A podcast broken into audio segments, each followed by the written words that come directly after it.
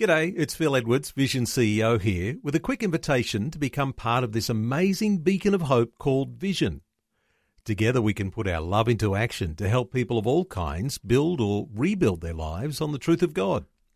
Please consider the part you can play during our upcoming Visionathon appeal, remembering that it's your support that makes Vision possible, including this podcast. This podcast is made available by Vision Christian Media, thanks to the generosity of our supporters. Your donation today means great podcasts like this remain available to help people look to God daily. Please make your donation today at vision.org.au. God can do extraordinary things through ordinary people. That means we all qualify. On a new beginning, Pastor Greg Laurie brings an example from Scripture. We don't see the potential in our lives that God sees. We see a lump of clay, God sees a beautiful vase. We see a piece of coal, God sees a refined diamond. We see problems, God sees solutions. We see an end, and God sees a new beginning. This is the day when the lost are found.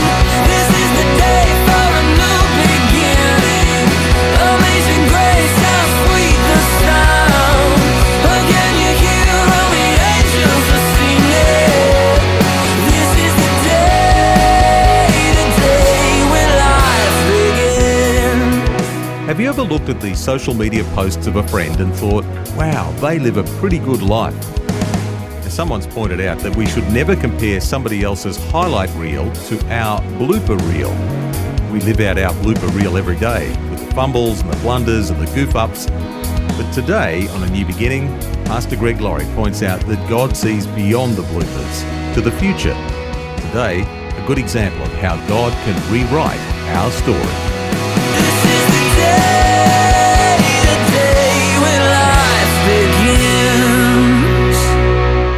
I don't know if you read that story that was in the news about a man who had a hippo as his pet. He lived in South Africa, and this man named the hippo Humphrey, and he adopted him when he was a little calf. And according to this man, uh, this 2,000 pound beast was like his pet. He would ride it after it got a little bit bigger. He would play with them. He would even brush its teeth, which seems to be a daunting task. I think that would take a pretty large toothbrush. And the owner said, quote, he's like a son to me. And then he went on to say, people think you can only have a relationship with dogs and cats and other domestic animals, but I have a relationship with the most dangerous animal in Africa, end quote.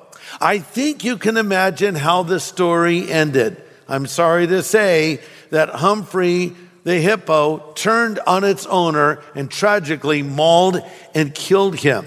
That's because hippos are not good pets because they're dangerous. I remember years ago I was in Africa and uh, I stayed in a little tented camp and they warned me at night, be careful of the hippos. And I'm thinking, the hippos? Well, how, why would I have to worry about hippos? Oh, they're out running around at night and they attack and kill people. And they told me more people are killed by hippos than lions in Africa. I could hardly believe it. And sure enough, that night I heard some noise outside of my tent and I opened up the little flap and looked out and there was a hippo. And those things move fast on land.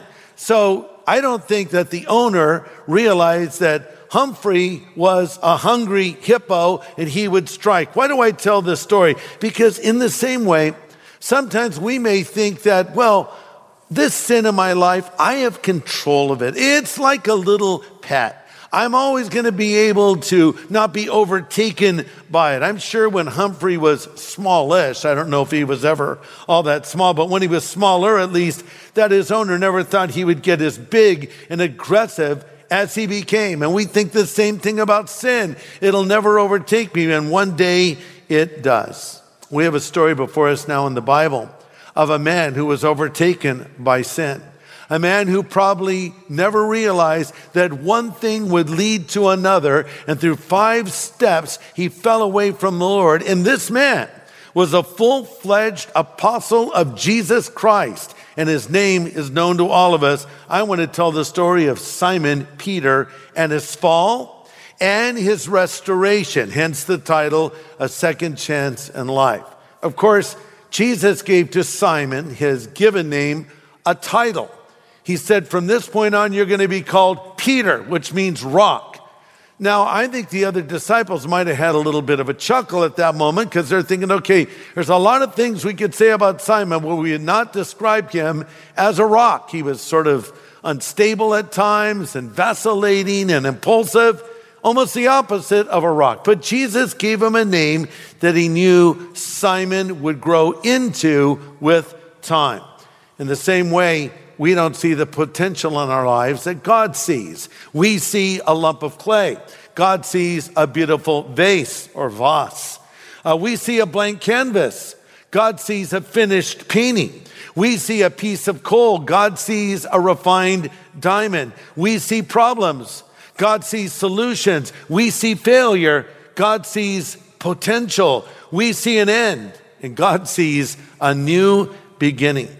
And so Peter was going to have a fall, and Jesus told him he was going to have a fall. And maybe some of you have fallen spiritually in the last few months or in the last year. But listen, the past cannot be changed, but our response to it can be because God can take our endings and turn them into beginnings. Let me say that again, because I know I'm talking to somebody right now that has made a mess of their life. I want you to know this God can take your ending and He can turn it into a beginning. So, sort of to pick up where we last left off in the Gospel of Mark, we're in the upper room. Jesus is having his final meal, the Last Supper, with his disciples. And he has revealed that one of the apostles is going to betray him. To a man, they say, Is it me, Lord? Is it me? And at that moment, Judas Iscariot was dipping his bread at the same time that Christ was. And Jesus identified the betrayer and he said to Judas, Whatever you do, do it quickly. The Bible says at that moment, Satan entered Judas's heart. And so Judas goes out now to betray our Lord for 30 pieces of silver. And now we see what happened to Peter as this was all unfolding. Look with me, if you will, at Mark chapter 14, starting in verse 27. And by the way, I'm reading from the New Living Translation. On the way, Jesus told them, all of you will desert me, for the scriptures say God will strike the shepherd and the sheep will be scattered. But after I'm raised from the dead, I'll go ahead before you into Galilee and I'll meet you there. Peter said, Even if everyone else deserts you, I never will. Jesus replied, Well, I tell you the truth, Peter, this very night, before the rooster crows twice, you will deny three times that you even know me. No, Peter declared emphatically, even if I have to die with you, I will never deny you. And all the others vowed the same. Now, Luke's gospel gives us a few more details about this conversation. Jesus turns to Peter and says this Simon, Simon, Satan has been asking for you that you would be taken out of the care and protection of God, but I have prayed for you that your faith should not fail. And when you have returned to me, you need to strengthen your brothers. Can you imagine Jesus saying something like that to you? I mean, you're hanging out, and Jesus turns to you and says your name twice and says, Satan has been asking that you would be taken out of the care and protection of God. I wonder if he just paused for effect. What? Satan? Satan himself has been asking for me by name. He's been asking for you. But then he has these words, these reassuring words, but I have prayed for you. Listen to this. The devil can do nothing in the life of the child of God without our Father's permission. Let me say that again. The devil can do nothing in our lives without our Father's permission, and God will never allow us to be tempted above our capacity to resist. Uh, 1 Corinthians 10 13, a verse I memorized as a teenager, and I still remember. It says, God will not allow you to be tempted above your capacity to resist, but will with the temptation make a way of escape that you may be able to bear it. Know this temptation can be resisted. Every temptation is an opportunity to run to God. And there is a blessing promised to the man or the woman that resists temptation. Over in James 1:12 it says, "Happy is the person who endures temptation, for when they are tried they'll receive a crown of life." So don't tell me you can't overcome your temptation. Don't tell me you can't stop drinking. Don't tell me you can't stop looking at porn. Don't tell me you can't stop turning to drugs time and time again. The question is, do you really want to be free from that stuff? Jesus asked a man who had been disabled for his whole life this question Do you want to be made whole? what kind of question is that to ask a man that obviously doesn't like the state he's in? It's a very good question. Because not every person wants to be made whole. Not every person wants to be delivered from drugs. Not every person wants to change the life that they're living. So it's a question we need to ask Do I really want to change? Don't tell me you're being tempted above your capacity to resist because with every one of those temptations, there was always a way out, wasn't there? It's usually that first bite that gets us into trouble. I don't know about you, but when we go out to a restaurant, you know, we'd be done and someone would say, Do you want to get dessert? No, no, nobody wants dessert. And then the server comes, Can I tempt you with the dessert? And they even use the word tempt, and their voice even sounds like that for some reason. Tempt you? and someone says, okay, we'll have one dessert with five forks, all right? So the dessert arrives, and I say, I don't even want any of that dessert, and everybody's digging in. And then I decide to take one little bite, and the moment I take that first bite, I'm like a shark smelling blood in the water. I go into a feeding frenzy. And so it's good for me to not take the first bite. It's good for all of us to not take the first look or play around with that thing or think we can conquer it like that guy with Humphrey the hippo. Uh, we need to keep our distance. Listening to A New Beginning with Pastor Greg Laurie. He's the senior pastor of Harvest Christian Fellowship in Riverside, California. And today he's presenting a message called A Second Chance in Life. It's from Mark chapter 14. God has put a hedge of protection around every believer in the story of Job, uh, which is the oldest book of the Bible, uh, the devil comes to God and wants to have a time of bringing difficulty into the life of God's servant named Job. And uh, the devil says correctly of Job, Have you not put a hedge of protection around him? And yes, it is true, the Lord allowed a series of hardships to befall his servant, but in the end, God blessed Job in a wonderful and powerful way. My point is there is protection in our life, and there's always a way out of every temptation. And when the Lord lets us go through times of trial, and allows us to be tempted, it's for a purpose. He's trying to make us stronger. But remember, Jesus is praying for you. Every now and then, people will come up to me and say, You know, we pray for you, Greg, and your family every day. And if you're one of those people, from the bottom of my heart, let me say, Thank you so much for that. But I have to be honest with you, knowing Christ is interceding for me even means more. There's an old commentator from days gone by. His name is Robert Murray M'Cheyne. And he made this statement, and I quote If I could hear Christ praying for me in the next room, I would not fear a million enemies Yet distance makes no difference. He is praying for me. End quote. I mean, think about that. Christ himself praying for you. I remember once talking with Billy Graham and I, I said, Billy, would you pray for me? And he prayed for me right there. And I thought, oh man, this prayer is going to be heard in heaven. This is Billy Graham praying it. Hey, I'm talking about Jesus himself praying for you. Because over in Romans 8 34, we read these words Who is he that condemns? Christ Jesus, who died, more than that, was raised to life, is at the right hand of God. Listen, he's interceding for us.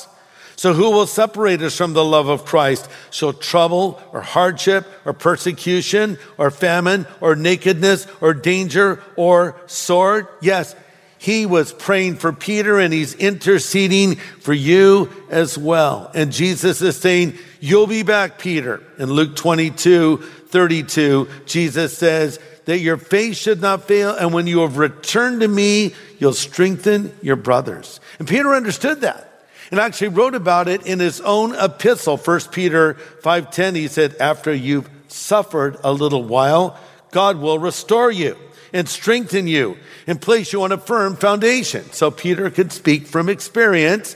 He had suffered, he had fallen, and he had experienced restoration. Why was the devil targeting Peter in particular? Well, I think it's because the devil also saw Peter's potential. He could see that he was first among the apostles. And when Peter said he was going to do something, they would all usually follow. He was sort of the leader. The devil often targets leaders. That's why you need to pray for those who are in leadership. Maybe you feel like you've been being tempted a lot and attacked a lot by the devil. Maybe that's because he sees your potential as well. So wear it as a badge of honor. Now, there are five steps that led Peter down to his denial of Christ. Here's step number one if you're taking notes. His first step down was self confidence. Self confidence. Go back to Mark 14, verse 29. Peter said to Jesus, Even if everyone else deserts you, I never will. And this is after the Lord revealed that Judas would betray him. So Peter's effectively saying, Hey, even if Judas betrays you, I'll, I'll never let you down. And he's almost boasting at the expense of others, even if these others fall short. I, remember you gave me that new name, Rock? I, Rocky, will never let you down. You know, it's never a good thing to boast of your commitment to Christ, especially at the expense of someone else. It's never even a good idea to boast about how much you love Jesus.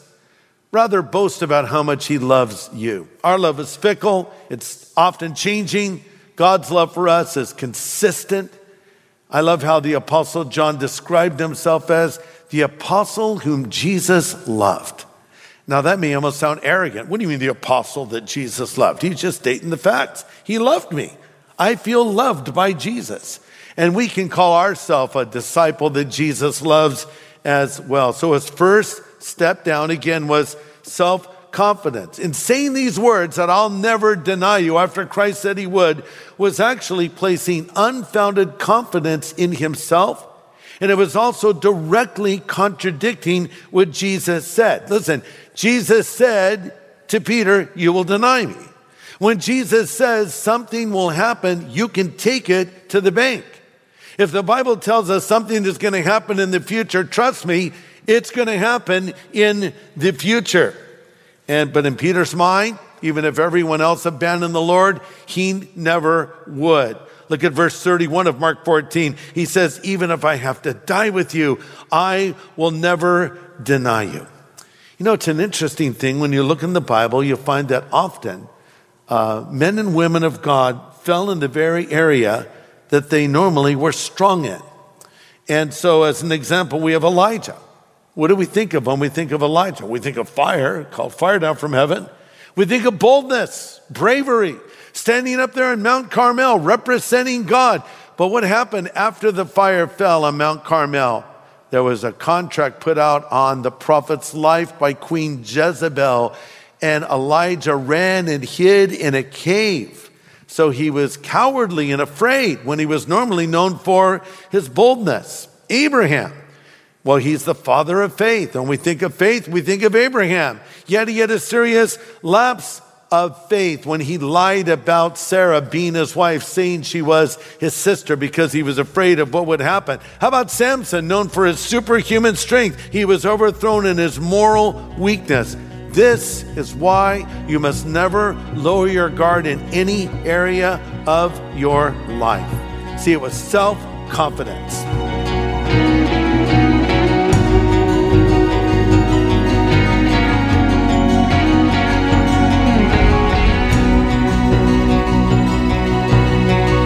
Some important perspective from Pastor Greg Laurie from our studies in Mark 14, looking at second chances in life.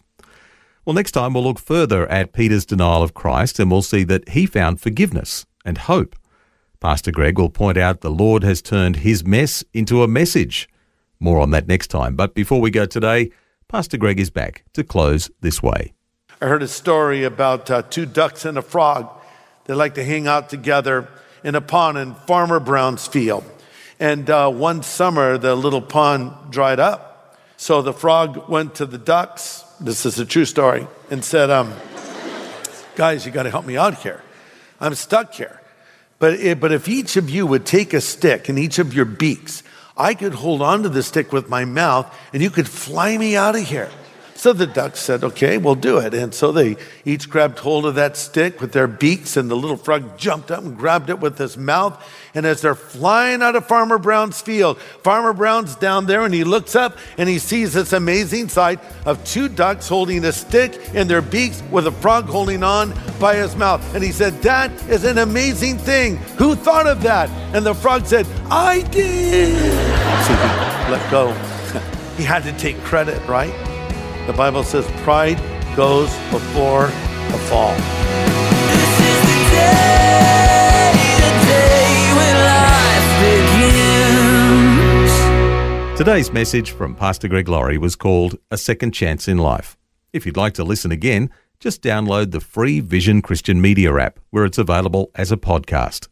Or for a copy on CD, contact Vision Christian Store on 1800 00 50 11 or visionstore.org.au. Thanks for taking time to listen to this audio on demand from Vision Christian Media. To find out more about us, go to vision.org.au.